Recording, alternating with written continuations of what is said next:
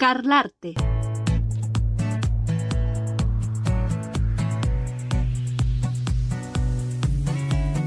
Podcast literario.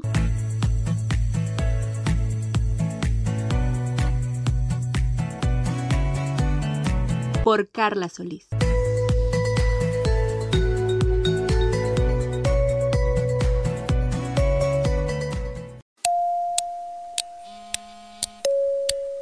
Cero en geometría.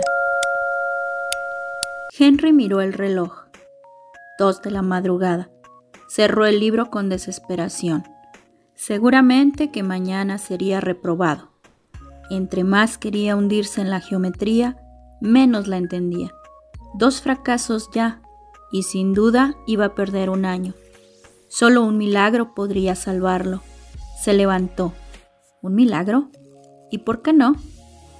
Siempre se había interesado en la magia. Tenía libros. Había encontrado instrucciones sencillísimas para llamar a los demonios y someterlos a su voluntad. Nunca había hecho la prueba. Era el momento. Ahora o nunca. Sacó del estante el mejor libro sobre magia negra. Era fácil. Algunas fórmulas.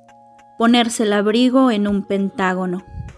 El demonio llega no puede nada contra uno y se obtiene lo que se quiera. Probemos. Movió los muebles hacia la pared, dejando el suelo limpio.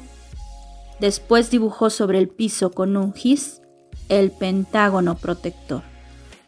Y después pronunció las palabras cabalísticas. El demonio era horrible de verdad, pero Henry hizo acopio del valor y se dispuso a dictar su voluntad. Siempre he tenido cero en geometría, empezó. ¿A quién se lo dices? contestó el demonio con burla, y saltó las líneas del hexágono para devorar a Henry, que el muy idiota había dibujado en lugar del pentágono. Frederick Brown, Libro de la Imaginación.